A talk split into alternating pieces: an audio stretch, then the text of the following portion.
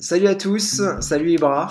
Salut Geoffrey. Comment ça, va, Ouais, ça va, tranquille. Content d'être là pour ce deuxième numéro de la télécommande. Bah ouais, on est là, toujours motivé. Toujours motivé. en forme. J'espère que vous allez bien. C'est le deuxième épisode de cette télécommande, votre nouveau podcast. Alors si vous n'avez pas encore euh, écouté le premier épisode qui est toujours disponible, je le rappelle, sur les euh, différentes plateformes d'écoute, le principe est simple, on part euh, soit d'un fait politique, d'une actualité, d'un fait média ou d'un phénomène de société et on, fait le parallèle avec la télévision, on, va décrypter ce fait euh, à travers le prisme de la télévision.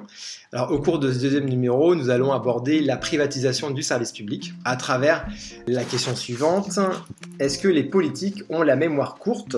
Alors, j'espère que vous êtes confortablement installés. Le deuxième épisode de la télécommande, ça commence maintenant.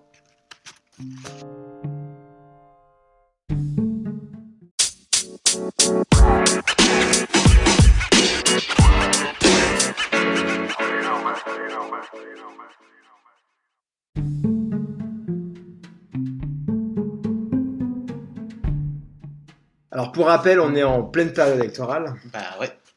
Ça, je pense que c'est clair. bah ouais. On peut pas passer à travers. On en avait parlé déjà lors du premier numéro. Alors là, on va rester un peu euh, dans la période électorale avec une, des propositions euh, qui revient euh, souvent sur le tapis. C'est de la privatisation du service public. C'est surtout la droite et l'extrême droite qui, qui remettent cette proposition on se pose une question, est-ce que cette privatisation c'est vraiment utile ou est-ce que c'est euh, uniquement par clientélisme électoral? On va tenter d'y répondre aujourd'hui. Et cette question est assez légitime puisque euh, euh, par le passé, une chaîne de télévision publique a déjà été privatisée, c'était TF1. Donc on va surtout parler, euh, revenir sur cette privatisation et euh, faire le parallèle avec bah, ce, que, certains proposent aujourd'hui. Est-ce que c'est vraiment une bonne idée de privatiser TF1 Principalement Zemmour et Marine Le Pen aussi qui sont revenus sur cette proposition. Alors, un petit rappel des faits concernant TF1, donc on va revenir bah, presque 35 ans en arrière, puisqu'en mai 86, c'est le gouvernement de Jacques Chirac euh, qui avait décidé de privatiser TF1 et le but selon le gouvernement c'était d'éloigner l'État de l'information. Et en avril 87, ça y est, la décision est tombée. Donc c'est là, à l'époque c'était pas le CSA, euh, maintenant c'est encore changé, maintenant c'est l'ARCOM, je crois maintenant la nouvelle euh, organisation. à l'époque c'était la CNCL, c'est la Commission nationale de communication et des libertés, qui avait donc décidé de vendre TF1 à Bouygues face à Hachette. De quoi J'ai dit la fameuse CNCL. c'est quand même une blague. Alors pour rappel, donc Hachette c'est la Gardère, mais c'était Hachette qui était le favori. Mais Bouygues, en fait, on a appris que voilà, Bouygues avait fait quelques pressions euh, sur les membres de cette commission. En tout cas, il n'a pas démenti d'avoir fait. Et moi, ce qui m'a le plus marqué comme phrase, c'est qu'il nous a physiquement convaincus. Euh, j'aimerais bien savoir ce qui se cache euh, derrière ce physiquement convaincu. Ouais, je pense qu'il y a des pots de vin ou de... La commission, se sont réunis, enfin, ils ont interrogé le 3 avril les deux, Hachette et Bouygues. Ils avaient jusqu'au 10 pour se décider et le 4, bah, ils avaient déjà décidé en fait. Donc dès le lendemain, la SNCL avait déjà annoncé que c'était Bouygues qui avait euh, gagné. Qui avait, qui avait gagné. Et euh, c'est vrai que c'était une vraie bataille médiatique. Hein. Elle était longue, inattendue et secrète. Euh, donc bah, entre le roi du béton, Francis Bouygues et, le géant de l'édition, Jean-Luc Lagardère. Et chacun a promis la lune et l'un de l'a remporté. C'était un peu ça. Ce qu'il faut rappeler, c'est que dans le cahier des charges, il y avait la culture qui était très, très importante, qui avait une place importante, et il fallait que le repreneur finance autant que le service public des programmes culturels. C'était vraiment un cas des charges. Et quand on voit les images de la commission, de l'entretien de Bouygues, donc il y a Bouygues et à côté il y a Patrick Lelay qui viendra le, le PDG TF1.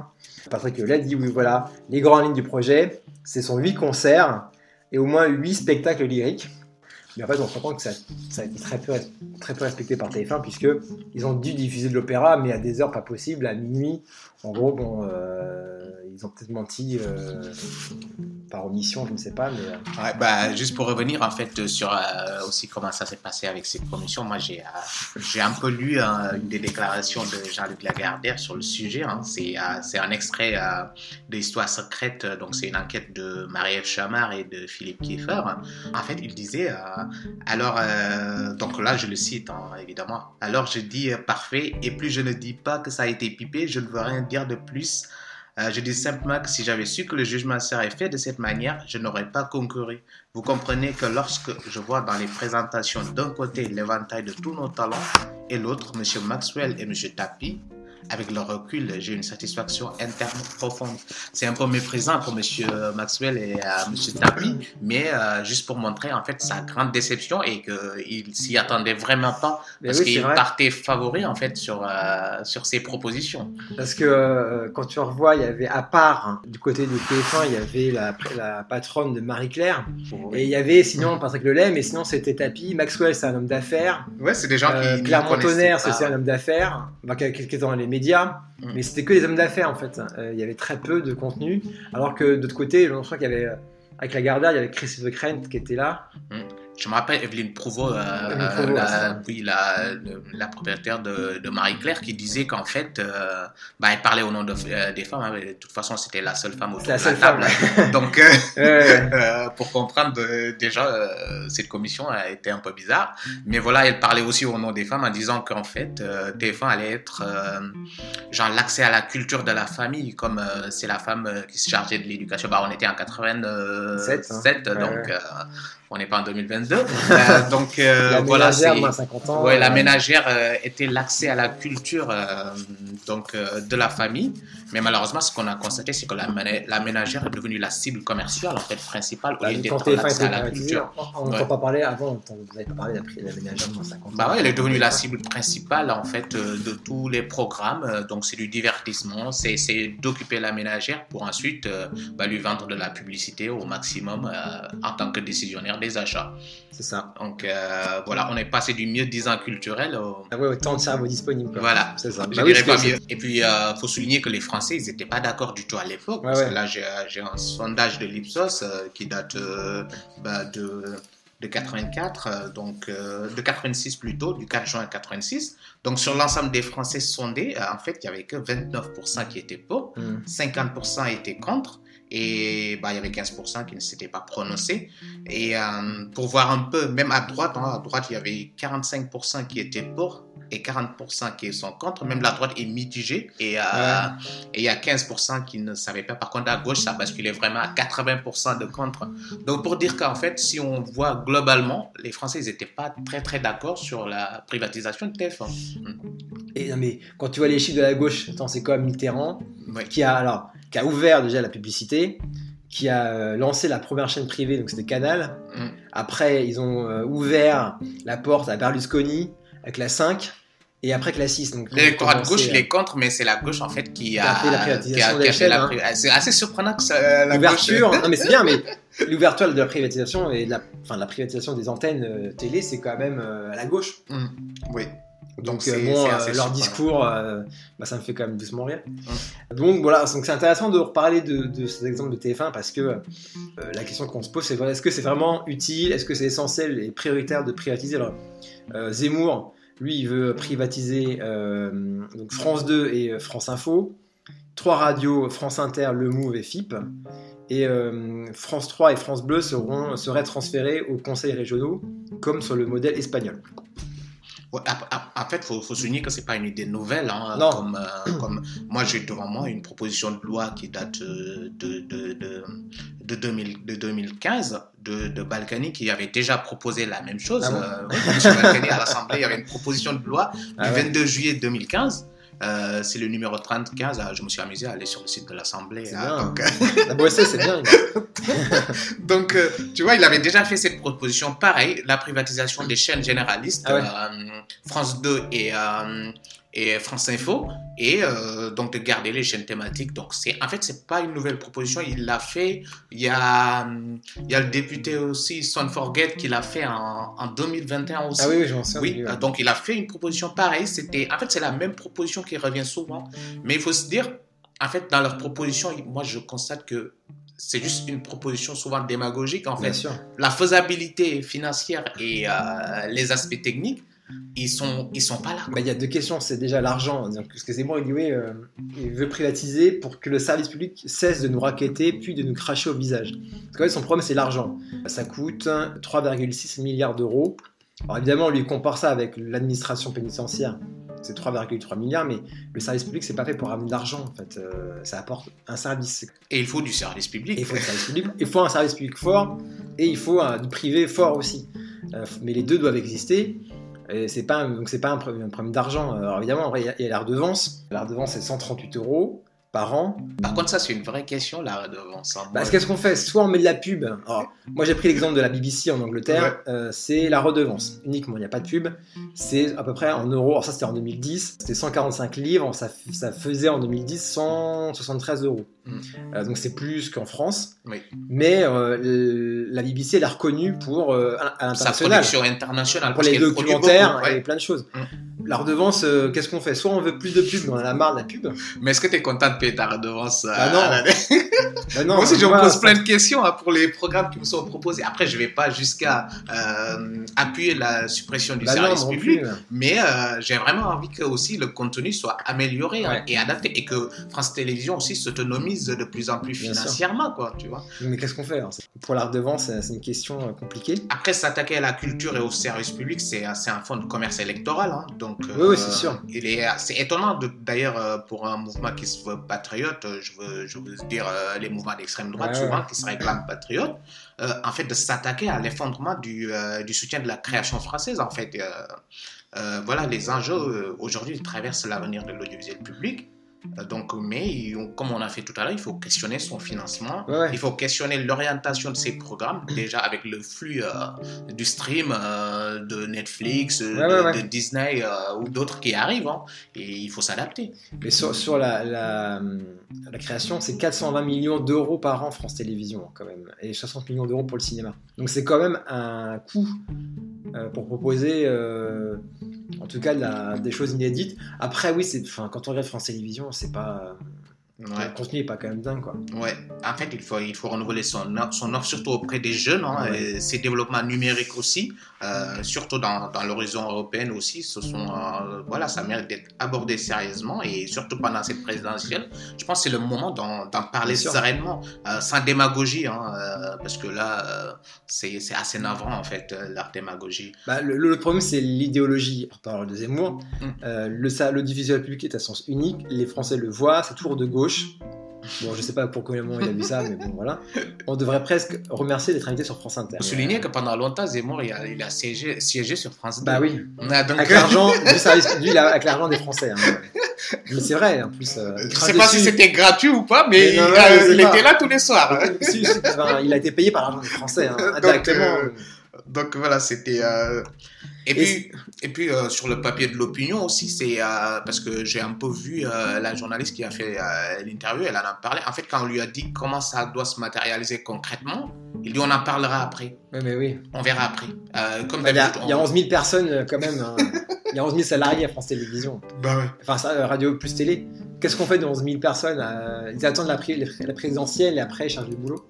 Et on le vendra à qui pour faire quoi c'est euh, ça. et c'est l'exemple de Bouygues. En fait, on a vendu Bouygues, on a vendu TF1 Bouygues sans savoir ce qui allait se passer derrière. Bouygues a repris les salariés, mais euh, est-ce que le repreneur de France 2, euh, est-ce qu'il va reprendre les 11 000, euh, enfin les 8500 personnes, je crois? Tu vires tout le monde, tu, euh, je sais pas. Bah, c'est ce qu'ils risquent de faire, hein, c'est c'est ça. euh, vont, ils vont virer parce qu'ils vont, ils s'assument pas, en Ouais, fait. Ils s'assument pas de vouloir virer des gens. parce qu'il faut faire du chiffre. C'est vrai que pour faire du chiffre, bah, plus simple, c'est voilà, c'est c'est de virer, c'est de réorganiser, de, de revoir. Parce que euh, il y a certains programmes, on le sait, c'est c'est- c'est de- c'est des programmes de service public, ils rapportent pas d'argent. Donc, euh, à un moment donné, si on est dans une logique capitaliste euh, rentable, bah, à un moment donné, il faut virer les gens, Bah, quoi. bien sûr. Et comment tu fais tourner ça sans salariés, sans, euh, sans personnel ou pas C'est impossible. Ouais, c'est c'est une vaste question. Donc, euh, ouais, mais c'est assez flippant de voir que c'est pas du tout préparé. les- Et puis moi, je- j'entends souvent aussi, euh, c'est un argument que je viens de, j'ai utilisé tout à l'heure aussi, hein, c'est, euh, c'est, euh, c'est par rapport à Netflix, par rapport aux autres. Pour moi, l'offre euh, programmatique aussi, elle, euh, elle va continuer de résister. C'est comme quand le, quand le numérique est arrivé, Bien euh, sûr. on a décrété la fin du journal papier. En fait, ça n'a jamais été le cas. La fin de la télé, en fait, pour moi, c'est pas, elle sera pas d'aujourd'hui ni de demain. Non, la, télé, elle va se, elle va se, elle Voilà, elle va- elle s'adapter en fait. Donc c'est ça, c'est ça qu'on entend du service public, c'est qu'elle qu'elle continue d'exister et qu'elle continue de, de s'adapter, Mm. euh, surtout dans la production française et, euh, et adapter la production française au public aussi, d'arrêter de toujours produire les mêmes choses ou, euh, ou voilà. Arrêter les séries policières. Ça marche bien sur France 3 par contre. Ah, ouais, ouais, ouais. Meurtre à Orléans et, euh, et à Melun. Et arrêter les séries à la con à 18h, les téléfilms où ils jouent mal- les acteurs jouent mal. Quoi. Ouais, bah ouais, bah ouais. Après, il faut, euh, faut, le, faut le remplacer par d'autres, donc il faut investir dans, le, dans la production. Ça. Il faut, euh, il faut investir dans la Il production. faut et- oser un peu parce que arrêter de, de- de faire des trucs trop simples. Enfin, c'est, la, la télé tombe dans la facilité euh, trop. euh, comme le privé, hein. Mm. À force d'adapter des séries américaines, machin, c'est, insupportable. C'est, ouais, ça, ça, ça- Après, on s'étonne que les gens regardent plus la télé. ouais, bah, parce que les, euh, en fait, si tu retrouves les mêmes choses et en mieux Bah, ailleurs, bah oui. bah tu regardes plus en fait. Donc il doit se différencier. C'est ça. Pour moi, le, le service public, c'est plus dans ses, euh, dans ses émissions, parce que aujourd'hui, il n'y a plus de très grandes émissions euh, dans le service public. Voilà, je suis pas défenseur de Patrick Sébastien, mais, mais, mais au moins, à une Non, époque, je ne ferai pas d'imitation. mais à une époque, on a eu euh, des grandes Ouais, émissions de divertissement. Aujourd'hui, même TF1, il galère à mettre en place des grandes émissions de divertissement Ouais, où ça marche pas, où les gens, ils en peuvent plus des télécrochets, où, euh, où les gens, où tout le monde chante bien, tout le monde est beau, tout le monde est gentil. euh, Je pense que le service public doit se renouveler, clairement. et ils ont les moyens de se renouveler. C'est ça qui est dommage, en fait. C'est qu'il y a la possibilité, en fait, euh, de se renouveler. Moi, je serais heureux de payer une redevance pour qu'on me propose des, euh, des belles choses, en fait, de, de belles émissions ou, euh, ou des séries ou des Ah ouais. téléfilms ou des créations, quoi. Maintenant, faut, faut pas, faut calculer qu'en plus de la redevance, bah, on continue de payer nos abonnements pour les Ouais, autres. bah, ouais. Donc du coup, le, tu vois, le, on se retrouve, le téléspectateur ou le contribuable, il se Bah, retrouve à payer deux fois en fait Et on quoi. services. Donc euh, si les services publics nous offraient plus, bah, On nos on, serait très hein. heureux de payer notre redevance. hein. Surtout pour voir 10% sur Netflix, quoi. Enfin, il y a un problème. Oui, il y a un problème. Donc comment ils n'arrivent pas à capter la création française? En fait, on a tous souvent envie, en fait, quand on est sur Netflix ou quand on est sur YouTube, des fois on revient sur la télé pour voir ce qu'il y a aujourd'hui. On, Ouais, a tous cette habitude, en fait. Et donc Ah je pense rien, que quoi. euh, des fois tu te dis, mais il n'y a rien. Tu retournes sur Netflix ou tu retournes sur YouTube euh, rapidement. Donc voilà, alors si on devait conclure, est-ce qu'on dirait que les politiques ont la mémoire courte? Je pense que oui, Oui, comme souvent. clairement. Euh, on oublie même les remords du gouvernement de l'époque après, après la privatisation de TF1. Ils, ils se sont mordés les doigts en fait. Bah oui, bah oui, c'est Ils ont dit, en fait, ils nous ont floués. euh, euh, Ouais. Je pense que François Léotard, qui était ministre de la Communication à l'époque, il a dit, mais euh, en fait, euh, nous, on, pensait, on pensait bien faire, mais euh, Mais ils sont drôles, ils devaient s'attendre à quoi à un mania du bâtiment qui vient dans le, dans le visuel Mais euh, à un moment donné, tu te, c'est tu te poses hein. des questions, quoi. Ouais, il va ouais. faire quoi de... une chaîne privée, c'est pour faire de l'argent. hein. Bah Ils voulaient des jeux, des, des trucs qui rapportaient de l'argent. euh, Bah ouais, mais c'est ça qui l'intéressait en fait. Personne n'y croyait à la culture. hein, euh. C'était, c'était rapporter de l'argent. En fait. Après, c'est Euh, bien, c'est bien vu. de la- Enfin, TF1 a bien joué. Oui, ils ont bien fait. Enfin, ils ont bien joué. Bah ils ont, ils ont, ils ont flairé le coup et ils se sont. Attends, ils sont euh, entraînés avec tapis. euh, Bah ouais. donc, ils y croyaient vraiment leur truc. quoi. Bah oui, mais- bah oui. Ils ont, ils ont travaillé parce qu'ils savaient que ça, ça tiendrait euh, sur, euh, sur ce genre de choses. Après, ce qui s'est passé en dessous, ça on sait pas, mais euh, Ah, ça, on ils n'ont pas juste été convaincants au niveau des Ils sont arguments. tous morts, sûr. donc on peut pas le savoir. Non, mais on sait pas. La question, c'est si on privatise le service public, bah, il nous faut comme un service public fort face à un service, enfin un audiovisuel privé fort. Le marché de la pub, il n'est pas extensible si encore de nouveaux entrants. Euh, déjà, déjà, il galère parce qu'il y a trop de chaînes, trop de chaînes d'infos, etc. Et donc, c'est pas, ça, ça peut poser problème. En fait, tout ça, tout ça n'est pas réfléchi. Et je pense que si ça se fait, ça va se faire n'importe comment. Et à la fin, bah, il y a des gens qui vont morfler, euh, les salariés. euh, Et puis ça va dégrader la qualité hein, des programmes. Bien sûr, euh, ça, ça va être encore la, la bagarre Mm. entre la chaîne privée. Là, tu as TF1 et M6 qui, vont, qui veulent se mettre ensemble, mais euh, on peut pas encore avoir un, un- un acteur privé sur le hertzien, c'est pas possible. Ouais, de toute façon, le téléspectateur, il va devenir juste, euh, voilà, il va devenir une cible euh, qu'on essaie de capter par des programmes dégradés au niveau juste de la qualité, parce que voilà, il faut que ça, ça attire le plus de téléspectateurs pour vendre de la pub, donc ça, ça deviendra l'élément essentiel. C'est pas la solution. C'est pas la solution. C'est pas la solution parce que la télé aussi, elle a une mission d'éducation, a une mission de d'apporter la culture, surtout pour les classes populaires. Il y a Bien des sûr. gens, il y a, il y a certaines C'est bien classes. ce que fait euh, euh, Culture Box. Oui, oui. Pendant, le confinement, Ça, ça, a fait, vachement ça, fait, ça fait vachement du bien pendant Bah le ouais, ouais. confinement, surtout pour les artistes, Bien même sûr. pour le public. Ça, ça a vraiment aidé. Et donc la télé, pour moi, ça, ça doit apporter aussi ça. Parce qu'il y a des gens, ils ont la chance d'avoir des parents qui ont, euh, qui ont une certaine, certaine culture, qui peuvent leur apporter des Bien choses. sûr. Mais il y a d'autres, ils s'éduquent par la télé. Ils apprennent plein de choses par la télé, par la Le théâtre c'est cher, le cinéma à 15 balles la place, euh, tout le monde n'a pas l'argent pour euh, aller au ciné. euh. Donc euh, non, non, C'est un accès important à la culture et il ne faut pas qu'on l'oublie. Il faut pas que le côté financier et le côté euh, mercantile prennent le, prennent le dessus sur, euh, sur l'essentiel. C'est clair. Oui. Donc en tout cas, donc non, euh, clairement c'est pas une bonne idée. Messieurs les politiques, c'est très bien de revoir euh, vos, Révisez vos vos hein. idées et re- regardez ce qui s'est passé dans, le- dans le, dans, le, Ouais. dans le passé. L'histoire, ça sert à ça. Toujours. Ne pas répéter les mêmes erreurs. Mais en politique, on aime répéter les mêmes erreurs souvent. Et après on se rend compte que c'est trop tard. Donc bah voilà, bon bah on a bien, on a bien parlé de ce sujet en tout cas. Euh, C'était très intéressant. Ouais, avec beaucoup de plaisir. hein. Ouais, euh, on amusé à regarder encore les archives, les, les JT de l'époque, etc. Ouais. Donc c'était vraiment bien. Euh, bah voilà, c'est la fin de ce deuxième épisode. Merci Ibra. Merci Geoffrey. C'était cool. Merci de nous avoir suivis. Donc j'espère que ça vous a plu, évidemment. N'hésitez pas à nous suivre. On est maintenant sur Instagram. Là, c'est la télécommande, le podcast. Et puis n'hésitez pas à réagir. On est disponible sur toutes les plateformes. Donc n'hésitez pas. On se retrouve très très vite pour un nouveau numéro. À très vite. Ciao. Thank you.